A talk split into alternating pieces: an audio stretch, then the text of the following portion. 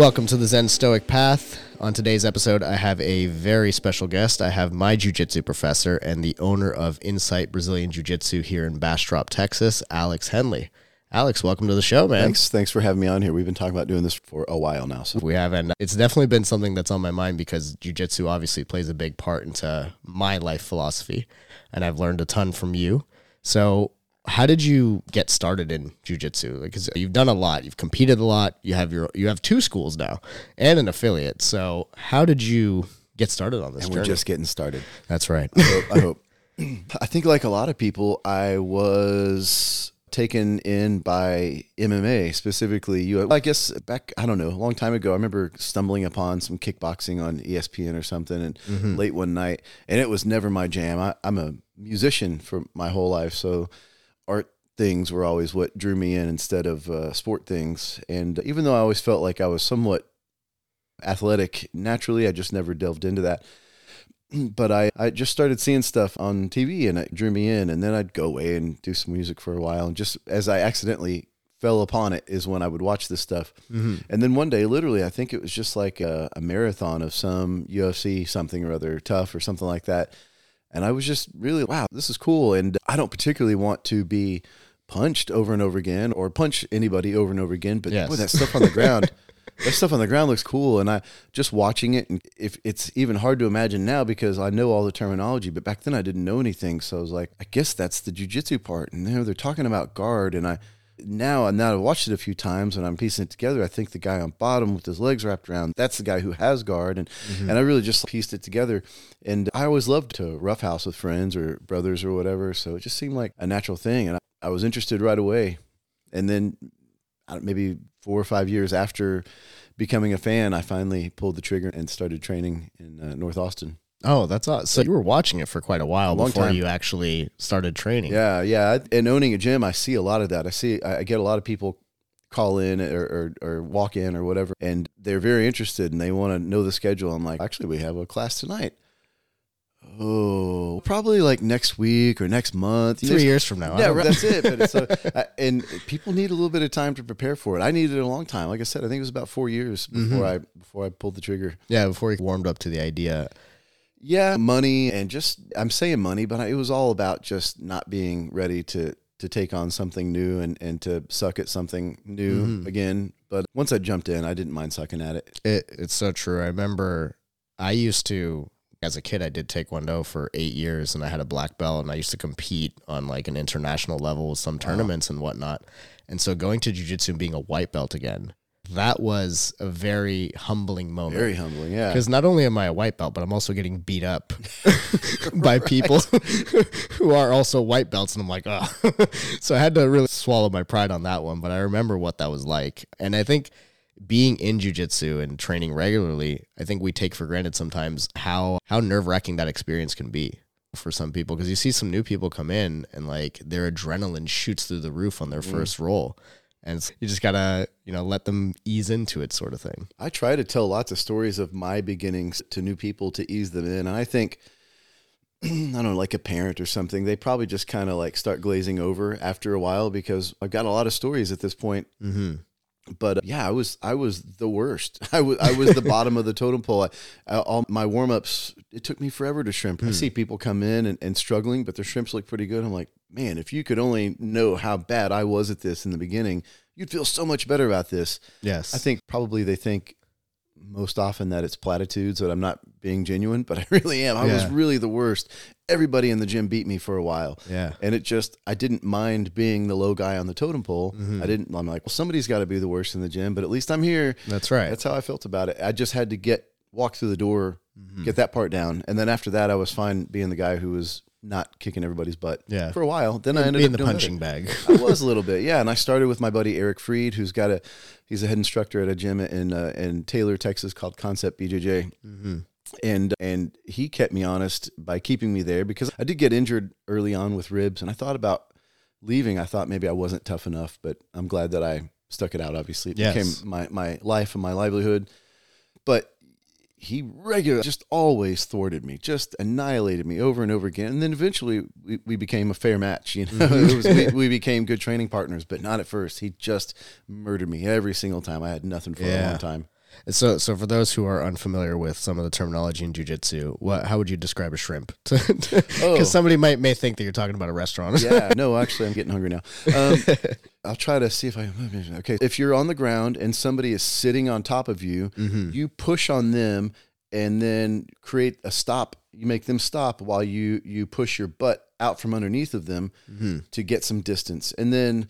From there, ideally, you'd probably either get up or wrap your legs around them or kick, up kick to, you know, kick some teeth in or something. Yeah, just but- self defense wise. Yeah, it gives you an opportunity to get away. And, and one of the warm ups that we have in jujitsu Yeah. you know, for the audience is uh, we do that movement on the ground. We call it shrimps. Yeah. So you're basically scooting your hips out. And for it's a very basic movement, but just to give some context to what Alex was saying here, even that was difficult in the beginning. They're humble beginnings, man. the worst. That was just the worst. Some of the kids I get are as bad as I was as an adult. But I, I really, I don't, in my mind, I haven't seen an adult in my gym who is as bad at shrimping as I was when I started. that gives us all hope. Yeah, that's, that's and that's the reason I tell that story is because I'm a pretty good grappler now. But man, I had to fight pretty hard to get what I got in the beginning, especially. Mm. And by the way, if you want it, probably you could YouTube shrimping, BJJ shrimp. Yes. I gosh, I hope that brings up thing. Hope that brings up uh, the proper video.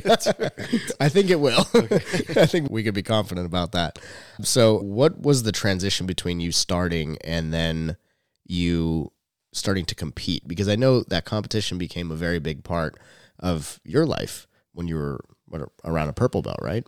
It did, yeah, yeah. I yeah, that is exactly. I was a few months into purple belt when it started kicking in seriously. I competed as a white belt and a blue belt a little bit, but again, I just did not perform well. I never got better than third place. Mm-hmm. I think more often than not, I didn't place, and it wasn't that many times. I think I got round numbers here. I think I got two third places and probably competed in six times. So four times I didn't place, and two times I got third place, or something like that. Mm-hmm. But I did see growth within those times. I went from being submitted my first match to only losing on points to catching uh, a submission or winning on points a couple times. And I saw some growth, but I could just never quite break th- through that that thing. But genuinely, I was just never the guy who got first place. It was. It's never been my story up until jujitsu. It's funny, even now, like I play any, I play board games or I, wh- whatever it is. I like any just fun thing with the friends. Mm-hmm. I never win anything ever, Yes. ever, except jujitsu. I can win at jujitsu a lot of times. That's, that's like the one one thing in my life that's done it. So it's really given me a lot of confidence. But so I decided after competing a couple times at blue belt that uh, this just isn't for me. I, I just want to be a hobbyist. I just want to go and train at the gym and, and have my I, I care they're like family already at that point. I really cared about everybody I was training with and we spent time together and watch UFC or whatever. And but nah, I just want to be that guy and I'll go watch my friends compete.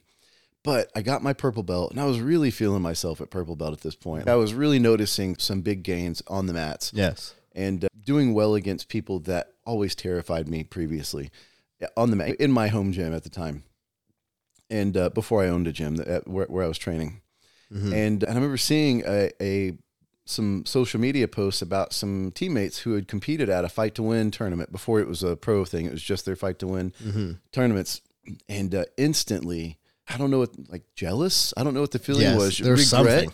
regret the oh I should have done that why didn't I sign up for that Mhm. I, and I was like, wow, it really surprised me. Even I just didn't expect that to come out of me, but it did. So I started searching for the nearest chronological and geographical tournament to me, and I found that the soonest one was going to be in San Antonio, which is you know, an hour and a half away, and went and signed up for it and got my first gold medal that day. It was, Oh, that's yeah, it was, yeah, it was great. Yeah, Yeah, that, was- that itch kind of came up. You're like, oh, Man, I guess I just had something to prove to myself, and, and Mm-hmm. uh, yeah, That's cool that you leaned into that feeling. I think it, it. I've seen a lot of people, not just in jujitsu, but in other arenas of life, when they get that feeling, they let it consume them, and they try to get rid of it by distracting themselves or numbing themselves to it, and never really acknowledging that, not realizing that sometimes when you feel these inclinations to be curious and go with it mm-hmm. because look what it's turned into for you. It's like that one little like agitation you're like all right let me go check this out.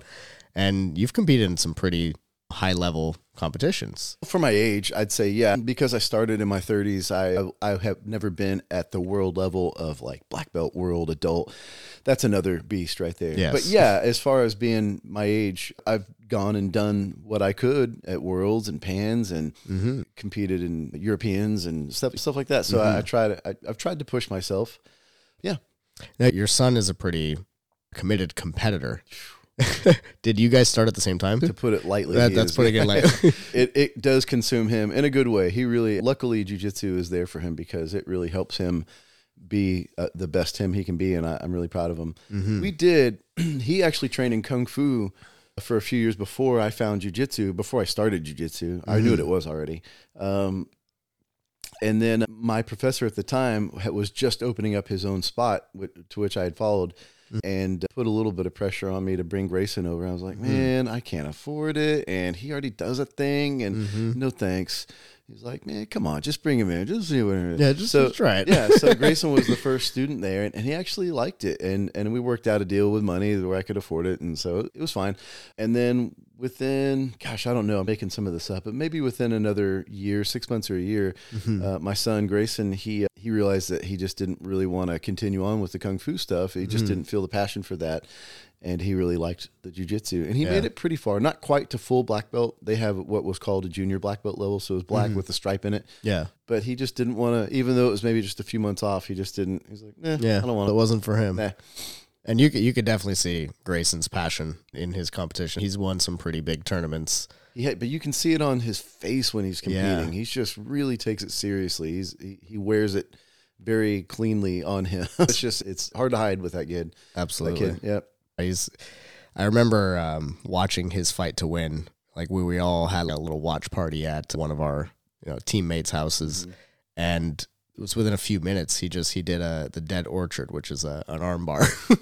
For those who are not familiar with that, but it was just so clean and technical, and you could see that there's a vast difference in his determination and his focus in a match from his opponent. A lot of the time, yeah, yeah, exactly. Even when he doesn't win, he's never totally outclassed. He he's always where he should be, and that's really it's really he's definitely in the upper echelon of his division, which is a high performing division. Mm-hmm. Really, yeah, he, he's very impressive. Yeah. So to speak to that end, he he did at blue belt. He won. uh Nogi Worlds as a juvenile. He won American Nationals gi and nogi. At purple belt, he has, and I might be forgetting some stuff, but he's placed at lots of things in blue and purple belt. But he won nogi pans. That's right. belt, Yeah, and in fact, there, his final submission, the the submission he got in the finals of that match, is on the mural at our new I gym. saw that. Yeah, it's I, I was like, "Is that Grayson on that Totally mural?" Grayson. so if you guys go look up, I'm not sure if you go to look up uh, like Insight BJJ on Facebook, you, you can probably find a picture on there somewhere if you're Mm-hmm. Yeah. curious about it. It- it's really cool though. I, I love the the story of how you and Grayson got into jujitsu and what it's done for both of you. What's really interesting about your story is it's like I'm at I think the level that you were at when you started competing, and I've recently had an inspiration to like really go out and compete. Really? Yeah, like I, I, I would like, and I'll, I'll just say it now on this podcast and be a little vulnerable here. I would tell people that I wouldn't compete because I needed to focus on my work and whatnot, and that I just didn't have time to train the way I wanted to and whatnot. But the the truth is that's bullshit. The reason why I wasn't competing is because I was afraid to lose and look stupid. Like I, I built that up in my own head, put a lot of pressure on myself. But after having this injury and like taking a moment to chill out, relax, let my nerves calm down. That feeling similar to what yours was. I don't know what the emotion is, but there's like this pull towards, hey, this is something that I would really like to do for me. Not Something like to explore about Yeah. yourself. Yeah. something to explore. And I, I've always loved competition as a kid. And there was this moment that something changed and I didn't quite know when, but it's come back to me at 30 years old. And I'm like, all right, it's time. I'm going to get back in there. Good man, that's good. I, I'm and as your professor, I'm super excited to hear that because you were such a good grappler. Thank and, you. And I would like to explore that with you. I'd like to watch your journey as you're exploring that. Yeah. And be, be a part of that as much as you'll allow me. Of course. Yeah, man. I'm excited for it. Yeah, me too. And to continue on really quickly, what I was going to say earlier about my competition at Purple Belt is that after I did that once, I wanted to make sure it wasn't a fluke because maybe I just, and I remember that day. I remember it very well. I remember the matches, the, the sweeps, the, I remember all of it. yes. because it was very important to me. And um, and they were tough matches. Like they mm-hmm. weren't easy, especially the finals one. What I, it was a kind of a knockdown, drag out kind of thing. Yeah. And uh, so I knew that I was performing well, but still, I was like, but I want to see. I just need to make sure. So I kept competing. At pur- really at purple belt is when I did my my best mm-hmm. percentage of wins mm-hmm. wise. I was just feeling it. Yeah. Yeah, I've done well at brown and black ish. I just haven't pushed myself as hard as I did at purple belt Yeah. specifically. That's when the fire was. and that's when I opened Insight, and I had more to prove than as a purple belt opening a gym, which I, I wouldn't even really suggest outright. Mm-hmm. But I was moving to a small town, our small town, Bastrop, Texas, not spelled B A S space D R O P. By the way, in case you're sending mail or whatever, B A S T R O P. yes. Um, people like to refer to it as. Base drop. All right. Um, I forget where I was going with this. Yeah, no, I, oh, no. I remember you told me this story before. Actually, that one of the reasons that you opened the school is because you were moving so far away from where the other school was. So You're like, hey, I'll just open my own, and then it turned into this thing that I don't know if you expected it to turn into what it has, but it's been, at least in my life, it's been a gem. I've met some of my closest friends there. It's it's just like where I go to feel at home and and with people that you know care about me, but I, that I'm also able to work on my craft, and it's become this really amazing thing in my own life. So, I, what were you going through like in in your mind when you first opened the school? What did you think it was going to be? Yeah, you're dead right that it wasn't what I, I didn't plan for it to be what it was. I was actually working from home as a web developer, mm-hmm. full time, full uh, forty hour week plus, and and I was moving out to Bastrop to be closer to my mom who had been widowed recently, mm-hmm. and and I just wanted to train. I wanted to have something local. I could still drive into my then professor's gym mm-hmm. in North Austin, but I wanted to not have to drive every time. So if I could develop something out here, even if it were starting with white belts, that's okay. Mm-hmm. And so I called around some different martial arts schools, absolutely not wanting to make a dime. I just wanted to have a program. It's mm-hmm. like, hey, I'm a purple belt. That's that is considered a level of expert at, at what we do, especially in, in a place where there are no other people mm-hmm. around.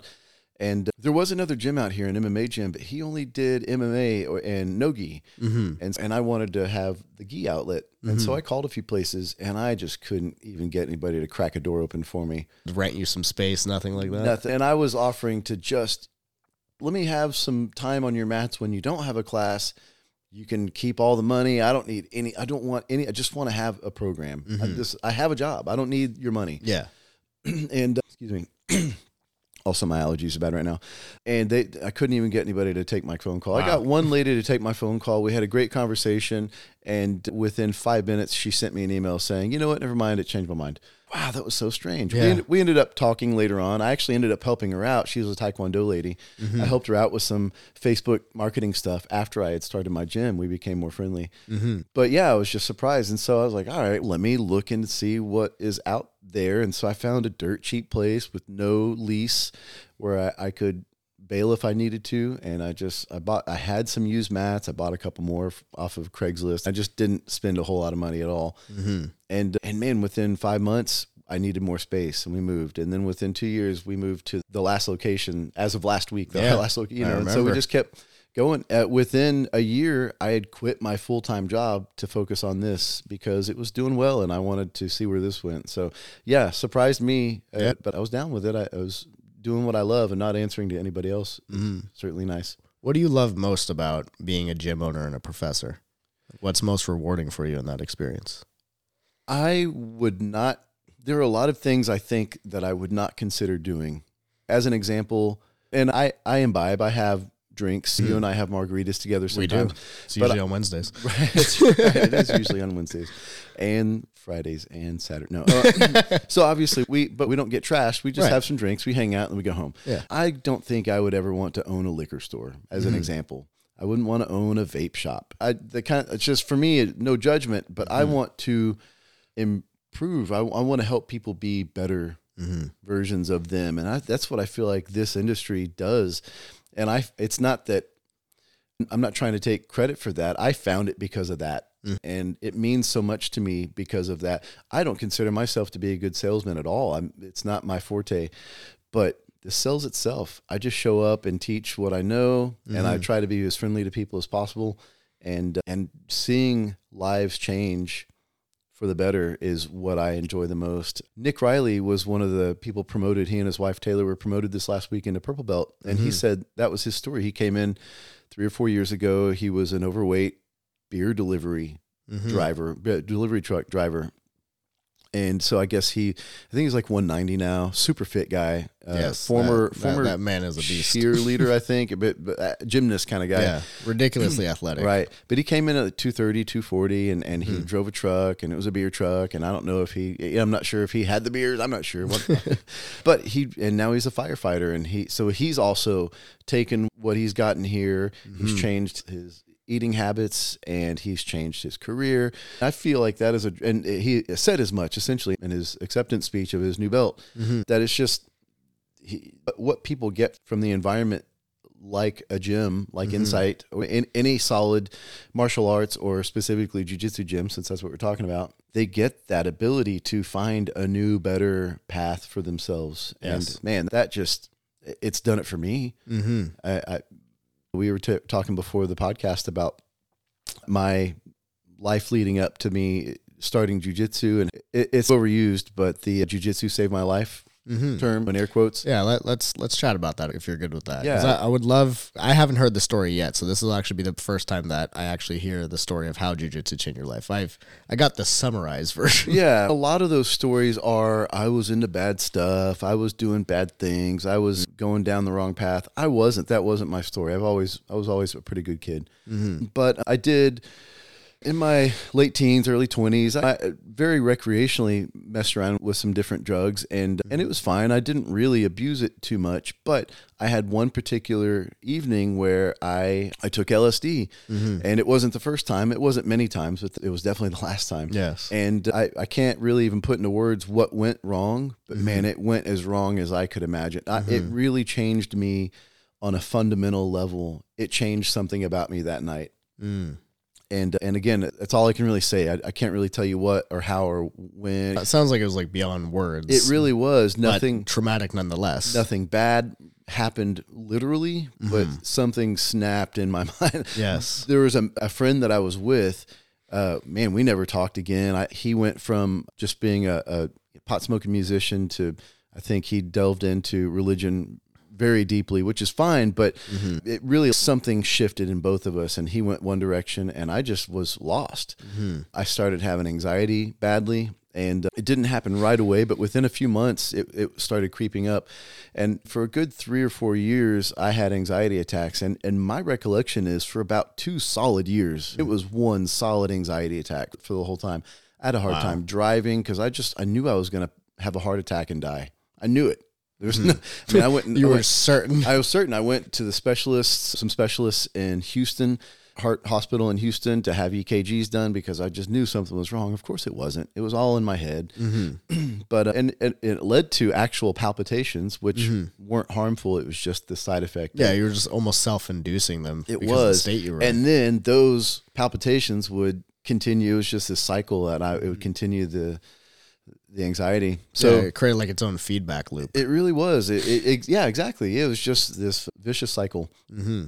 And and then I, I was able to pull myself out of that cycle, but I never really felt the same. Mm. For a long time, I felt just like something else. I don't want to be hyperbolic, like a shadow of oneself. Not that extreme, but I just felt like something wasn't Mm-hmm. old me anymore. Yes. And uh, that was 10 years of that. I just felt a little bit off and lost and all those Mm-hmm. Kinda things. like- drifting, really, exactly. It was hard on my then marriage. Mm-hmm. And and I wasn't a bad person. I wasn't a, it wasn't, you couldn't make a movie about it. It was quite boring from the outside. just like it's not a that wasn't crazy enough to make a whole movie. but it was, for me, it was tumultuous. And, um, and then I, man, at early mid 30s, I found jujitsu and that just started, that, that has led me to be, I don't know if it's who I would have been, but who I feel like I'm supposed to be now. Yeah. and I have been that. I'm just the, confidence and the closeness with the people that I train and my son and my family in, general. My daughter and I, she trained for a little while. It's something that we've all um, used to further along parts of our relationships. Yeah. And uh, yeah, I know it's not quite movie of the week worthy, but um, no, it's a powerful experience, right? Like, I think a lot of things have the capability to make us feel lost, whether it's a psychedelic trip or a traumatic event or a relationship that goes awry and just leaves you feeling fragmented, feeling broken in some ways. And usually, at least what I've found in my own experience as well as in the experience of coaching the clients that I do is that when somebody has an experience like that, they need to find something, a purpose that runs deeper than whatever suffering and pain that they feel. And it sounds like that's what you found in jujitsu, like something that was not necessarily the band aid for you, but beyond the suffering that you were experiencing by feeling like you were drifting and feeling like you were off. And so it's important for people to have a focal point, not because that is the destination, but it gives them something to aim at, gives them something to move towards. What would you say were some of the most important lessons that jujitsu has taught you about life itself or about yourself? Confidence, I think, is the thing that it's given me the most. I feel like this is the level of confident I should have been mm-hmm. the whole time, or I would have been. I don't really know. But I, I want to diverge just a little bit. And yeah. I think it's answering your question, though. And I think it's apt for your podcast since the name is what it is. Mm-hmm. But I really realized what Zen I found in jujitsu early on. And so this mm-hmm. is one more story that I'll tell you. This is what it's for. Cool, good, good, good. But this is stuff I enjoy thinking about this part of my story and mm-hmm. imparting that to people if they care. And it might just, again, it might go over their head. They might not care. This is my journey. But if you want to hear it, here it goes. I told you that I moved back out here to be with my mom after she, to be closer to my mom after she mm-hmm. lost her husband. Um, my stepdad and I were super close. I lost my dad at a, at an earlier age when I was 13. Mm-hmm. And, and I believe you have a similar experience. Yeah. Yeah. Yeah. When I was seven with your mom, my mom passed. Yep. And so a lot of things that, that a young man gets from his dad, I didn't have time to get like mm-hmm. specifically car stuff as an example, like just changing tires or brakes or, any of this stuff, changing your oil, mm-hmm. learning how to drive, period. I just mm-hmm. didn't get a lot of that stuff from my dad because the timing but uh, John Riley was his name. He and I were close. He was a very even mix of friend, mm-hmm. brother, and stepdad. Mm-hmm. And we were close. We played music together all mm-hmm. the time. So we were, we were, we were buddies. Yes. And we were really tight buddies. And then also he was married to my mom and we had that relationship. And then I just, I loved him. I loved him like a brother. It was all the things. Mm-hmm. And, and he was diagnosed with cancer in 2011 and within three months, and that's the year after I started jujitsu. Mm-hmm. And within three months, he passed away. About three months in, he passed away. It was very fast moving, mm-hmm. and and I realized during that time where where he was still alive but sick, all of us know grief. We've all lost somebody, and I know from having lost numerous people in my life that you there is no escape. You just have to push through it and mm-hmm. come out the other side, and that's the truth. Mm-hmm. But what I found was I would go to class in between hospital visits or whatever. It was just it, it, life was hard, or running errands for them or whatever. And uh, I would go listen to technique. About half there, and about half still head in the hospital room with my family, mm-hmm. a few miles away. And then we would roll. And then the next thing I know, I'm walking out the door, and I hadn't thought about anything mm. for 15 or 20 minutes. Nothing. Yes. My stepdad wasn't dying money wasn't tight, rent wasn't due, bills weren't late. None of that was happening in that time I was rolling. I was mm-hmm. only in the moment. Yes. And that I felt like I had a like a cheat code, like a life hack mm-hmm. for grief, even though I, you really can't. There is no escape. Mm-hmm. But I had this little respite for myself to where I felt energized and I felt more ready to go back into that situation and handle it more head on mm-hmm. and be strong for my for my mom and for, yes. for my stepdad who was super scared obviously and uh, man that that was it I, I was not quite belted in jiu-jitsu yet I was nearing my blue belt at that time but man it really made a difference in my life mm-hmm. knowing uh, that is when I recall knowing this is something I want to do from here on out yes and I, I remember being really set on the blue belt mile marker, mm-hmm. which all this happened so close. Absolutely. But then after that, I was just like, I, I enjoyed the belts. I loved when stripes came.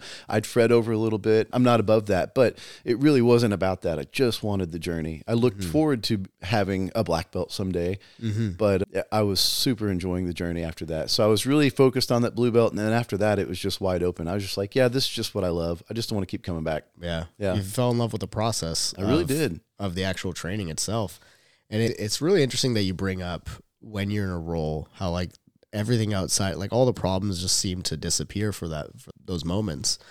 And at least what I've realized is, is I think that's one of the things that's most addicting about jujitsu is that is the level of presence that you get into during a roll. Mm-hmm. Like you, at least where it has been important for me is I associate a lack of presence during a roll to getting hurt because every time I've gotten hurt, it's because I've been somewhere else in my Oh head. yeah. So I'm like, uh, so it is a meditation for me, but a meditation that I get to do with other people who are also in this same experience, and everything else seems to melt away. And I think bringing yourself into the present like that just equips you better for all situations in life, like the tough ones that are pretty much inevitable. You're not going to avoid grief and death of loved ones, nothing like that, but you can show up with a little more presence. And I think jujitsu, that's at least the effect that it's had in my life. It sounds like it's been very similar for you. It is. It really is. And I, I think, unfortunately, the caveat is that jujitsu isn't that for everyone. Mm-hmm. It, it doesn't do that same thing for everyone. Some it freaks some people out, and it Yeah. makes some people get angry that they're losing. It's but I think everybody has their thing. Mm-hmm. Uh, for some people, it is music, and for some people, it's riding their motorcycle and underwater basket weaving. Or, I don't know, but it, this is our thing, and so we have this shared connection, Mm-hmm. and we see the value in it for ourselves. I remember posting something about how great jujitsu was on face. I think I shared a post even. This is back when I used to post more goofy stuff. I, I really don't post much anymore. um, but uh, and a mu- and it was something along the lines of, "Gosh, I feel sorry for all the people that don't know what this what great thing this does for us." Mm-hmm. Very innocuous. I got a message or a response or something from a musician, a pretty high level musician guy that I know. A, How dare you message? But I was like, ah, man, I understand where he's coming from. He's a little bit high strung on this, but I understand where he's coming from. It was a little bit like, oh, those poor SOBs that don't train jujitsu don't know what they're missing. There really is a lot of ways to get this Mm-hmm. for various people. This just happens to be how I get it. Yes. So I guess that was the point of the message was I, I hope I, I hope anybody can find their Zen path. It, it really can come to you in any way. I think jujitsu is one form of it. At least that's the way it comes to you and I. Mm-hmm. But even things like playing music, going and running, lifting weights, you know, one thing that's talked about in Zen is that Zen is not only found in meditation. That meditation is only a one mechanism to practice Zen, but it's not Zen itself. Anything can be Zen. It Yeah. could be the way that you do anything. It could be the way that you talk to people in conversation. It could be the way you cook, the way you you clean, like very simple things. Mm-hmm. And it's uh, it's interesting because you also play music. So what does music do for you? Like I know jujitsu gives you this this Zen experience. What's music like? Because you've been a lifetime musician as well. Man, that's the thing is Not that. it doesn't, and it sh- I- it should. I, re- Yeah. I really feel like it should. It has in brief little segments of time. I've had that. Oh, this is it. I'm Mm-hmm. just in the moment. But usually, I feel like I'm fighting an uphill battle a little Mm-hmm. bit. It's not the thing that a high level musician. I, I don't know. I'm not trying to put myself down. I'm just Mm-hmm. I'm a decent musician. If you want to hear my music, it's alexhenley.com. H e n l e y. It's that perfect radio voice. Too. It is, yeah. And, and I love to sing. I love to. Fi- I would wish I could find the right situation, but it, it it's it's been few and far between. It's been a long time since I've been in a project with people that we just gel. Mm. And when I have, it's been amazing. I really have felt very similar to that, just in the moment, very happy, very free. N- None of the other problems are happening. I get a little break. Mm-hmm. But man, usually I'm, I feel like I'm fighting something, some mm-hmm. just some literal thing. Some the drummer's out of time, or my guitar's out of tune, or my voice is raspy and it's allergy season. Literally, there's mm-hmm. so many things that could go wrong for me. And uh, yeah, I don't know. I, I don't find the zen in that that I wish I I did. Yeah. That a lot of people do. I think. Yeah, absolutely. I that it that kind of reminds me of there's this author that I really like. His name is Mark Manson. I don't know if you've ever read any of his stuff, but he wrote he wrote a couple pretty famous books in the recent years. He wrote the uh, the subtle art of not giving a fuck, and that was a pretty popular book. It's like this kind of like anti self help book, which is really cool. But one thing that he st- like he would say is that it's very easy to know what you want and to be excited and enamored by certain goals and like shiny objects or shiny results that you could strive for. He's like the harder part, but the more important part is also asking yourself, what struggles are you willing to go through? The way he he languages it is what is your favorite flavor of shit sandwich? And does it come with an olive?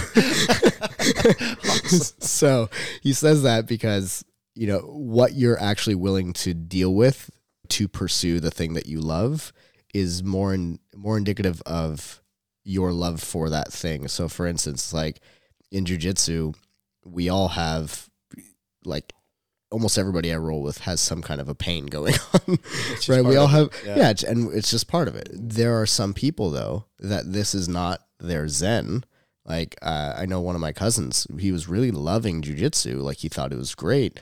He hurt himself one too many times. Nothing major, mm-hmm. but enough to like discourage him and be like, you know what? No, I don't really love it like that. Yeah. And it's so it's interesting because like you do love music but those little friction points make you feel like you're on an uphill battle. You won't stop doing it, but it's not the same love that you have for jujitsu because you're willing to go through the struggles that jujitsu also brings. And I think that kind of points to what we actually are committed to or what we genuinely want to be a part of.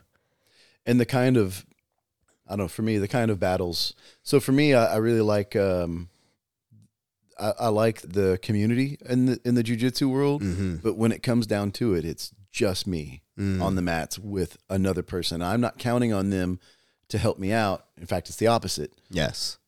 And with music, I, you've got to be at least in a band uh, situation, which is what I what I'm speaking of. Mm-hmm. You've got to count on people, and there there are so many things that can go wrong yeah. in that level of musicianship, flakiness, which all artists are flaky. Yes. By the way, case you didn't know that. and um, I feel like I'm the one guy in music who showed up to band practice on time, and I was there by myself. Super punctual. I am. I'm really punctual. I showed up in your driveway five minutes earlier today. There I sat out there for, for no. two minutes. Yeah, it's just the way. But that's all right. That part I can get past. I don't expect people to. to mm. That's my own little thing, and I know that people can be a few minutes late. It's me. Yeah. I don't care. But it's just depending on other people to be on the same page with me Mm-hmm. And, and, it's not just one other person, it's three or four other people. Yes. And that's what kind of music we like and when can we practice? Where can we practice? What kind of band? What do you want to get paid? We all the things. It's a whole lot of stuff to be on. Yeah, a lot of same pieces, wa- wavelength, and uh, there's none of that. I'm me mm-hmm. on the mats in a match. I'm me versus you, and you could have showed up 10 minutes late but right now we're here and yes. that's all that's the only thing but now this is my zen so yeah i don't know for me it's just a different situation but i think for a musician that like you said your friend let's say your friend was a musician that mm-hmm. and and he's like yeah that hurts i'm gonna stop but hey, i'm gonna go play music because that just really speaks to me mm-hmm. Cool. That's great. I, I would say you were making the right choice. You yes. need to go follow that path. Yeah. You got to embrace that about yourself. I think resisting that or like trying to convince yourself that mm-hmm maybe that that you're making excuses when the reality is you genuinely don't resonate with this thing mm-hmm. is a really healthy mindset to adopt. A difficult one because I feel like sometimes we're encouraged or we're encouraged not to make excuses with things just because they're uncomfortable, but sometimes we just got to realize, yes, this is something that I want to do and that it means something to me or no, it does not actually mean that much to me. And being able to discern that is is tough sometimes. Mm-hmm. I feel like you, do a good job of that because you're one of the most like authentic and sincere people I know in your communication. Like you're very direct. have you always been like that, or is that something that you developed as you built like confidence in yourself? Man, you know what? I actually have had to dial that back. Oh, you've had to dial it back. yeah, I've really had to explore the uh, talk to others differently than you speak to yourself, and I'm not hard on myself mm-hmm. really, but I'm very frank with myself. Mm-hmm. And so it's regular that I don't actually think the words, but if I were to put words to it, I would think, well, that was a really stupid thing you just did, dumbass. Yeah. You probably shouldn't do that anymore. now, if I say that to me, I'm like, yeah, okay, message received. I say it to you, and you're like, damn, dude, you couldn't have thought of a nicer way to say that. like, you really, that's the thing. And so I've, I've had to dial back. And I've also realized a lot of times and a lot of people don't want to be called out. Mm-hmm. It's just not for everybody. Yeah. They want to move through and just it's so I got to pick my battles whenever yeah. I do that. I have to do it more at the gym mm-hmm. than than I would in regular life. But that happens that's everything. Like I'll ask sometimes I have to ask a woman what her weight is because mm-hmm. she's competing and she's asking for advice on how close are you? What's your weight? Should you go up? Should you go down? Should mm-hmm. you stay mm-hmm. where you are? And so I would never do that in real life. Yes, not, not out of that context. No, no. So yeah, I, I, I don't know. Yeah, Sorry. It's, uh, no, it, it's interesting because I, I actually I admire that just because at least up until recently I always had trouble doing that. Like I always had trouble being like direct and frank with people and direct and frank with myself for that matter. And so what's interesting is that while you need to dial it back with some people, at least for me, I actually respond better to when I'm called out directly. I do too. Yeah, and like- that's, that's why it's natural for me because Yeah. I, I would almost rather somebody say, Hey, that was a really stupid thing you just did. Yeah. You know, for me, that is how I want to be spoken to. And so that's what I had to dial back for so many years is like, oh, I, I didn't realize Yeah. that people don't like being told how stupid the thing they just did was. So how what's a nicer way to say that? And that so that's hard work sometimes. And sometimes I try really hard. Uh, just this week, I had a conversation, really short conversation with with somebody at the gym. And I was like, "Hey, here's a way around this problem, but it's a problem, so it needs to stop." I really tried to say it nicely, but I started off with the answer, like, Yeah. "And here's an answer that I think you'd be okay with." Um, so now the problem that I'm speaking about is that you're doing this, and I that I don't want that kind of thing in the environment that I'm trying to create here at the school. And I feel like I said it really nice. I only got one word answers back, so ooh, that might have been a person not wanting to be called out. But Yeah. man, I don't know. Maybe it'll pass. Maybe it was just Yeah. in the moment, and Uh, Yeah, I think I just think a lot of people will take it personally to get called out, and and rightfully. Like I I can understand that. I've definitely been in a situation where I felt like that. I think a lot of what what makes the difference there too is like the intent. Like if you're really intending on helping them and they can feel that, like sometimes that's the way to do it. yeah, that is generally my intent. Is Yeah. just I really want to help build people up. Yeah. Not that well. I think you've done a solid job with it. We have gosh. quite a great group of individuals, whether they're just competitors or hobbyists, but everybody seems to be very humble, good head on their shoulders, really, you know, good to be around overall, just to train with and everything like that. I agree. We, every once in a while, we have somebody come in that's not a good fit, and I don't really. Have, I've never had to ask anybody to leave. Mm-hmm. They just work themselves out. I feel like they they Yeah. realize it's not the right. Yeah, like that Environment for that type of that behavior. is not embraced, if mm-hmm. you will.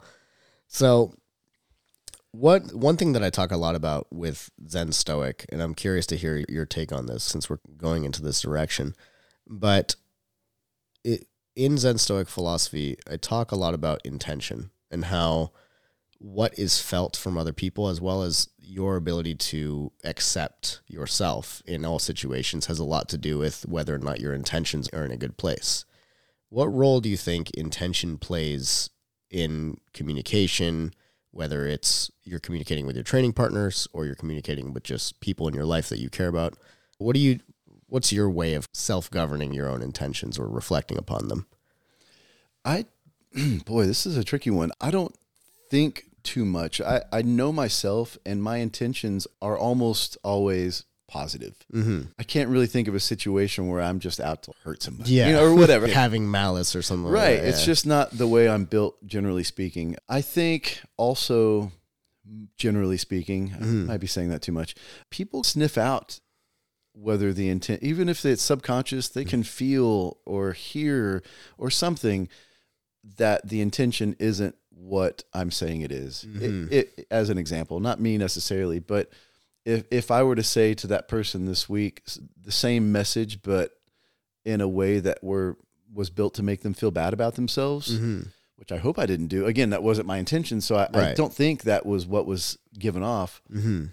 I think people sniff that out, and either right right away or over time, that would accumulate, and they would probably excuse themselves from Mhm. being. And I would, if I felt that from somebody aggressively or a little bit over a long period of time, I would. I've done it. I've done it with my last professor. It was a long. It was over a decade, and I was just like, yeah, this is built up, and I don't feel like your intentions are. That's actually. I can't believe I didn't think about this earlier, Mhm. but that was what it, what what led to my departure was the intentions just weren't in my favor. Right. They they weren't they weren't to help make the situation better. mm-hmm. They were ego driven as an Yeah. example. And that was just that situation. You can feel You it. know, like it's sometimes it's the the observable behavior or words doesn't add up to like it being a bad intention. Mhm. Like logically on the surface it seems fine, but I feel as human beings like we we feel that among each other and we just know when something's off. Mhm. And the more and more that stacks up, the more you're just like, all right. and that was just the general timber of that relationship over time Mm-hmm. because this man was ac- honestly a really good man too. He is a good man. He has lots of good qualities, Mm-hmm. but the it start the paradigm started to shift if that's Mm. not the right terminology. It went Mm-hmm. from generally speaking because he he also encouraged me in a lot of ways to open the gym in the first place, Mm-hmm. but it started to shift from that to a little bit more trying to I don't know. Anything I say is just my perspective, and I don't want to put that out there necessarily. It just wasn't the healthiest Mm-hmm. thing it could be. I needed to move on to to a different leader, a Mm-hmm. different mentor that would lead in a different way. I, I felt that w- it was time for that. So Yeah. the intention, I don't know what the intention was, what he would say it was, but it was uh, it, what I felt was it, it had shifted, Yeah. and the intention. I'm doing lots of these hands that nobody can see. It's okay because they're good for you to think through these things. so, speaking of that, like having a mentor for that long Mm-hmm. and making a switch to a new mentor can be a, di- a very difficult thing. Mm-hmm. What kind of pulled you towards your your current mentor or, or uh, the professor that we have as a whole? yeah, Insight. Man, I, I am very loyal, and I think that's what kept me around my previous professor for so long because sticking with something or, or bailing on something super quickly just isn't my jam. Mm-hmm. And maybe I could have bailed earlier, but I felt like the timing was right based on the current Yeah. current climate that, that was happening a year ago. My current professor is a guy named Brian Marvin out of Houston. And he is a Renzo Gracie black belt, which is why we're affiliated under Renzo Gracie now.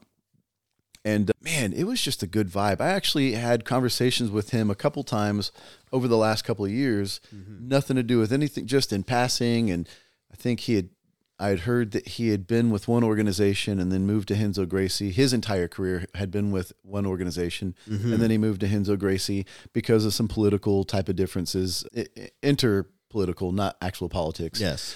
and uh, and so it was nice getting to know him on a personal level, just here and there. We'd be at a competition and we'd chat for twenty minutes, and I was like, man, what a great guy. Yeah. I like that guy. Yeah. a solid dude, and but he's a competitor and he competes well, and he's a badass. I like that. Mm-hmm. And then remembering that conversation when I was contemplating making this change from my previous professor, I went to him for advice, not to go to him. I was mm-hmm. like, "Hey, you left one place and went to another. Mm-hmm. You and recently, so let me pick your brain a little bit and see what the ins and outs were." Absolutely zero intention of going to him to be under him. I just wanted to talk to a friend that had been through this. And so he gave me some advice. And then the shit hit the fan a little bit quicker than I expected at the previous situation. Mm-hmm. And it hit me. I was like, wait a second. I'm, I'm there asking his advice, but he seems like a really genuinely good person and, and he's got his head on straight and he's got a, you know, a handful of gyms, half a dozen gyms, more gyms that he is running co-owner so- somehow mm-hmm. over. And, and, and I- wonder if he would consider and what would that entail and what it was so easy. All the questions I asked that essentially mm-hmm. everything was like, yeah, no problem. like, what about this? Yeah, no problem. So, wow, that was easy. Would, Yes. So I can be under you? Yeah, no problem. What do I have to do? I think we just did it. Like, okay, nice. That was super easy. Excellent. This is great. I was like, this is what I need. This is what this should be. Mm-hmm. We are not in a martial art that is deeply steeped in Eastern traditions. Mm-hmm. It is a very organic, and oftentimes some places are a little more traditional and, and, and mm-hmm. strict. But most of the places I've trained, and definitely all the places that I call home, like both Insights, Corsair, Taylor, uh, Concept BJJ, and Taylor, all laid back, just buddies, just trying to have fun Yeah. and make each other better. Iron sharpens iron. And uh, yeah, I- so that was the the vibe I got from Brian Marvin, and it's just man, it's been great. And in my previous situation, I was often being asked about business ideas. Though my last professor just wasn't. He had a gym and he taught really great jujitsu, but he never really he hasn't grown his business in the last 15 years or whatever it's been and and I want to explore that business side. So I would do something, and, and he would come to me like, "Hey, that was a cool idea. What'd you do there?" I was like, "Oh, I'm happy to share it with you. Mm-hmm. However, this seems backwards. I I need mentoring. Yeah, like I need to ask you these questions. Right, right, right, exactly. I should be coming to you with, with all the cool stuff you're doing and asking advice. And man, I've got that in Brian Marvin. Mm. He, uh, he he's done just by being him. I'm watching him and I'm picking up on stuff. I don't even really have to pick his brain that much. Yeah. Just observing. As an example, this is so literal, but as an example, I went to his gym and I saw he had the vinyl cutter there. I was like, well, that's cool. And, and the heat press, I'm like, how much is that? Is that, is that four hundred dollars? Is it four million dollars? I don't know how much this costs. so I went and looked it up. I was like, oh, I can afford that. So I got it, and I was able to to start branding all of our gis and do all of the window signage that I've done. It's just it saved Yeah. me a ton of money by Yeah, just and just observing how he just watched him be him, and Yeah. it it made things. I don't know. It's just it's made things. And then I've actually had to go to him and ask him for advice sometimes. Mm-hmm. And he's given me his advice, and I'm just like, cool, that's what I want to know. Thanks. So I follow it because Yeah. he's been there. I look up to him. He's actually about six months younger than me, but Mm-hmm. he's further along in his jujitsu.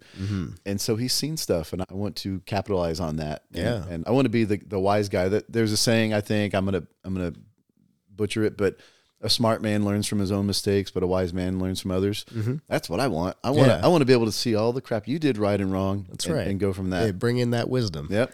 And I think that's actually a really good thing to look for. I think you touched on something really important. If anybody's ever looking for a mentor, I think probably the best way or the best indicator that this person would be a good fit for you as a mentor is you learn by watching them be themselves.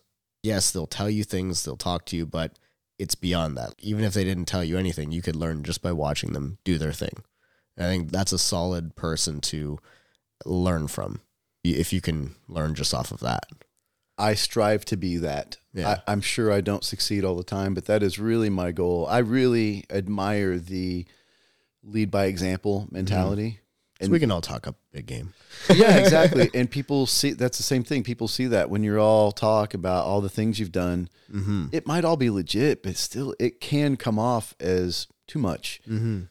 And if you just exist, just be you and keep doing what you're doing, it can be how hard you train to that you open the car door for your wife or your girlfriend, you know, or what I mean. It's just oh, yeah, little things. yeah, oh, that's cool, and she really seems to appreciate that. I know it's just some example, or that you that you pick up after yourself, that that you mm-hmm. don't leave your stuff around the gym, around the house, or you know, you're mm-hmm. visiting a. I don't know that kind of thing. Just I try to do that, and I've seen it help in my kids. Like my mm. son, when he's at my house, doesn't clean up after himself at all, mm-hmm. but I see it. I watch him be elsewhere, and he's he does this. He makes sure that he's not the person that they're getting frustrated with. Mm-hmm. So that's cool. I like that he doesn't do it at my house. The, the thing that I like is that he feels safe. Yeah.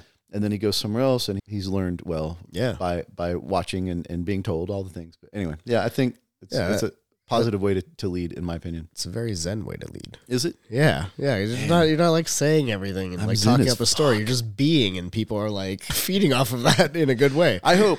And again, I know you can't please all the people all the time, and I know that we've had some people exit our Mm. gym because things weren't a right the right fit. I guess we touched on that earlier. Yeah. things have a way of working themselves out, but really, there hasn't been anybody that's left that I don't wish Hmm. just hasn't always been a good fit. And sometimes that might be because it's not them, it's me. you know, like I'm not a good fit for them, not the other way around. Sometimes. Could could be. I think if we were a good fit for everybody, then there would be nothing special about any relationship or mentorship between people. So I think that's a really important thing.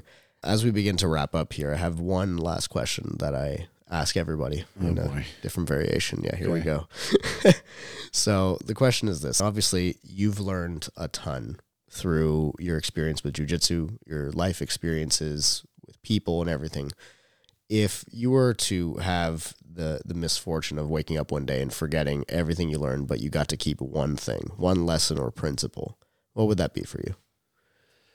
Man, I think the thing that I hold truest, and this is corny and it's nothing super original, but I just want to keep treating people how I want to be treated. That's hmm. it.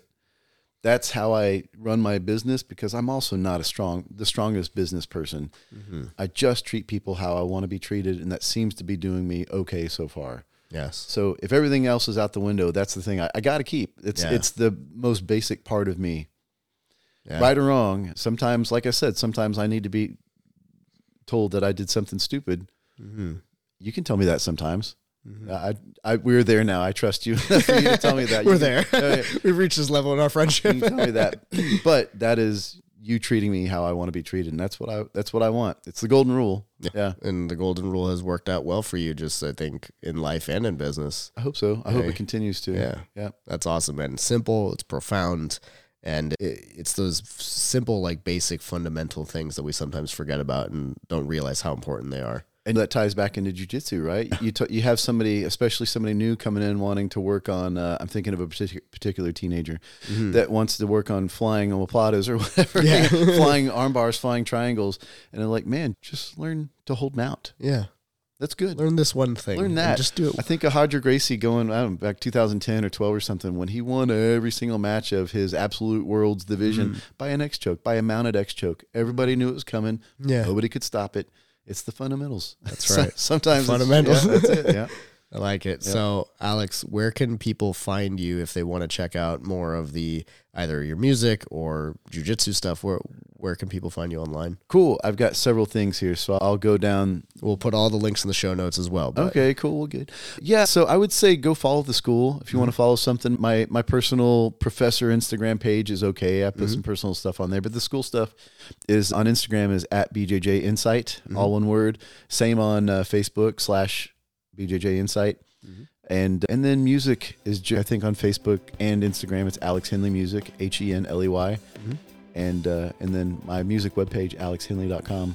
awesome. Yep, Alex, thank you so much for being on the podcast, man. this was this fun. Is great. Thanks, Vic. Love you, buddy. Love you too, man. All right.